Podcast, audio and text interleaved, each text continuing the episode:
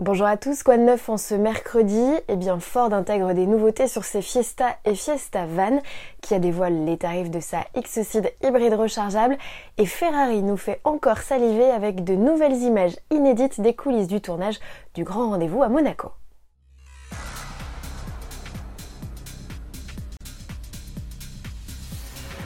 La Fiesta passe à l'hybride, enfin non à la micro-hybridation et ça change tout.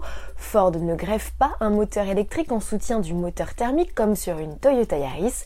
Non, là, il s'agit de l'arrivée d'un alternodémarreur de 48 volts et d'une batterie pour abaisser les consommations et émissions de CO2.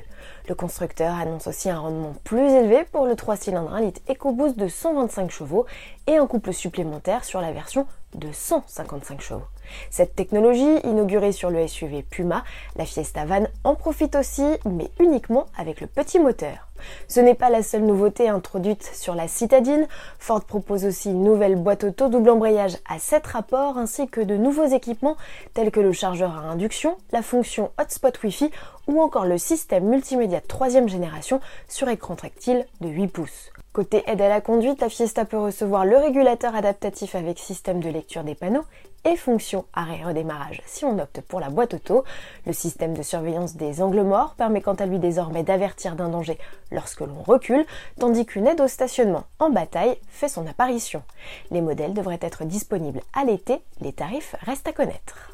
On continue avec une hybride rechargeable. Vous savez à quoi ça correspond Petite piqûre de rappel, il s'agit d'un bloc thermique que l'on associe à un moteur électrique et dont les batteries sont rechargeables sur une prise de courant. C'est le cas notamment de la X-Seed, la version crossover de la Seed.